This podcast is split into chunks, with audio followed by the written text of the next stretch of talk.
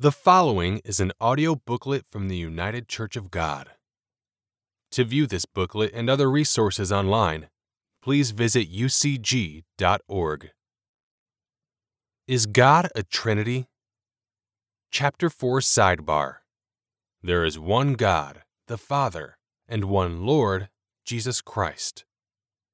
A number of scriptural passages identify Jesus Christ as God, along with God the Father. Yet some contend that the Apostle Paul in First Corinthians eight denied the divinity of Christ in applying the distinction God exclusively to the Father. Let's consider what Paul was actually saying here and what he wasn't.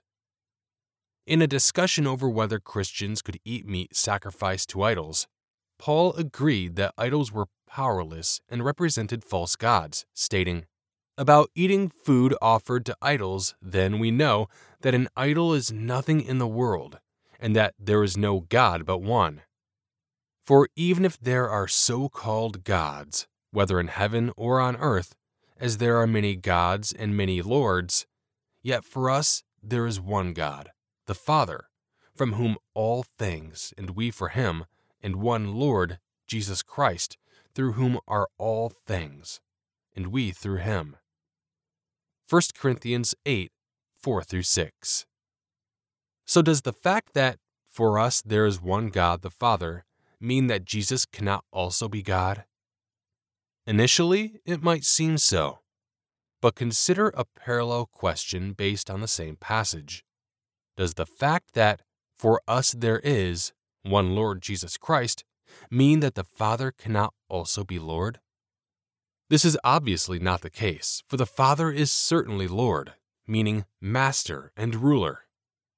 Jesus prayed, "I thank you, Father, Lord of heaven and earth." Matthew eleven twenty-five.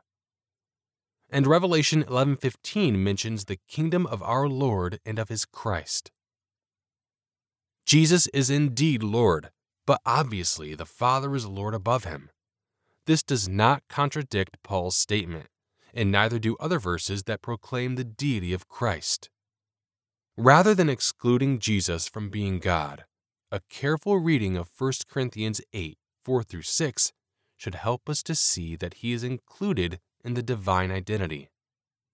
Paul is briefly affirming the contrast between pagan polytheism, the belief in many gods, and true monotheism, the belief in just one God. But why doesn't he limit his affirmation that there is no God but one to stating only that there is one God, the Father? Why does he even mention one Lord, Jesus Christ, in this context? Surely it is because Jesus is an important part of what God is. As elsewhere, Paul shows here that while all things, the entire created realm, both physical and spiritual, is ultimately from God the Father, it was all actually made through Jesus Christ. And Jesus rules over it all as Lord under the Father. Does Lord designate divinity? Some maintain that of the terms God and Lord used here, only God designates divinity in context. It is true that the term Lord does not always denote deity. It can refer to any master, divine, human, or otherwise. Yet we should note the parallelism in what Paul has written. He refers to the pagans, so-called gods, as both many gods and many lords. Thus he includes the latter term lords as designating deity, whether the imaginary gods of the pagans or human rulers looked on as divine. In parallel, Paul refers to the true God as both one God and one Lord. So, Lord, in this context, likewise designates divinity. In fact, the passage here recognizes far more power and rule belonging to the Lord Jesus Christ than what the pagan systems attributed to their various gods.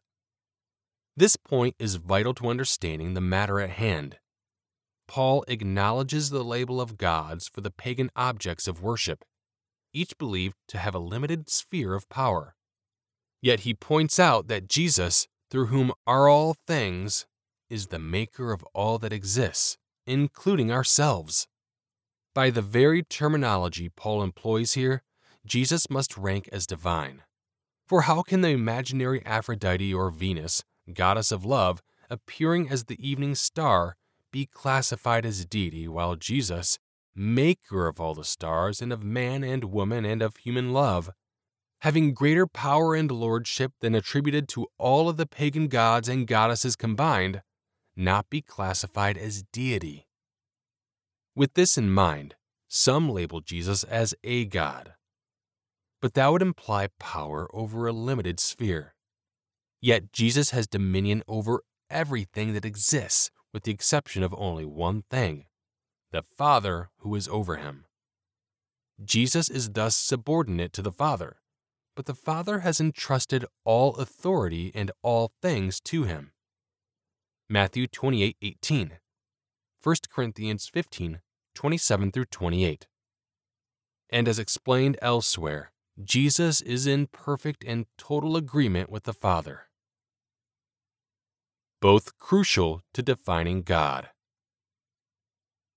So if both Father and Son are God and both are Lord, why does Paul divide them out as one God the Father and one Lord Jesus Christ?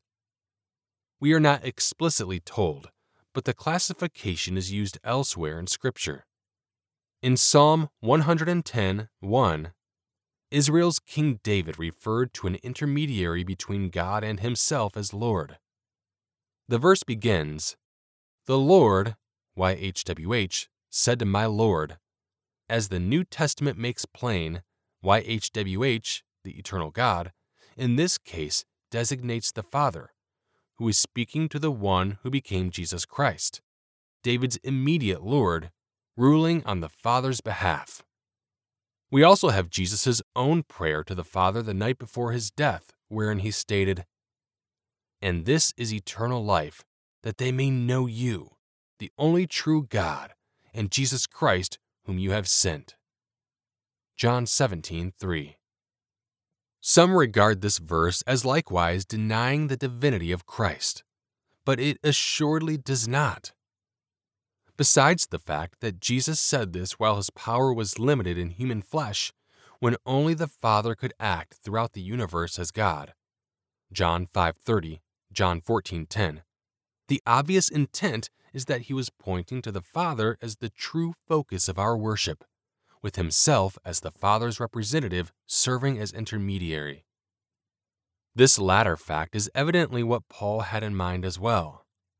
In declaring the Father as the one God, he was referring to exclusivity of position, not exclusivity of divine nature. Just as Christ himself did, Paul was acknowledging the Father as the supreme being overall and the focus of our worship.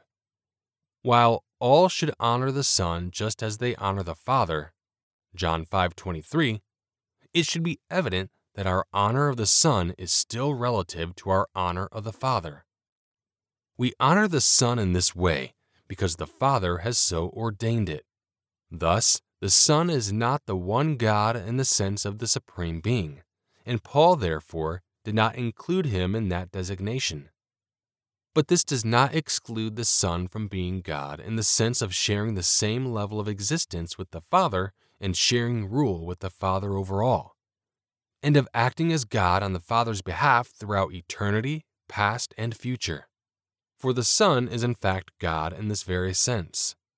Yet had Paul referred to Jesus as God in this particular context of denying polytheism and labeling the Father as the one God, it would likely have resulted in confusion for many.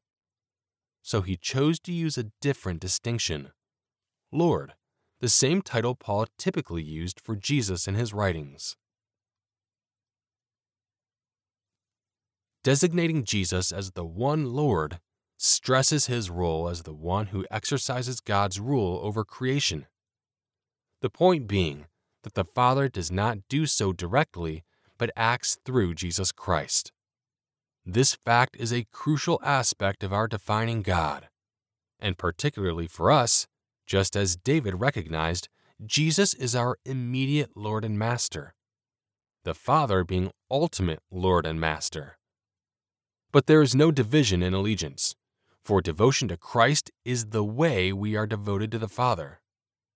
So again, the fact that the Father is Lord does not contradict Jesus being the one Lord, for their lordship is not divided.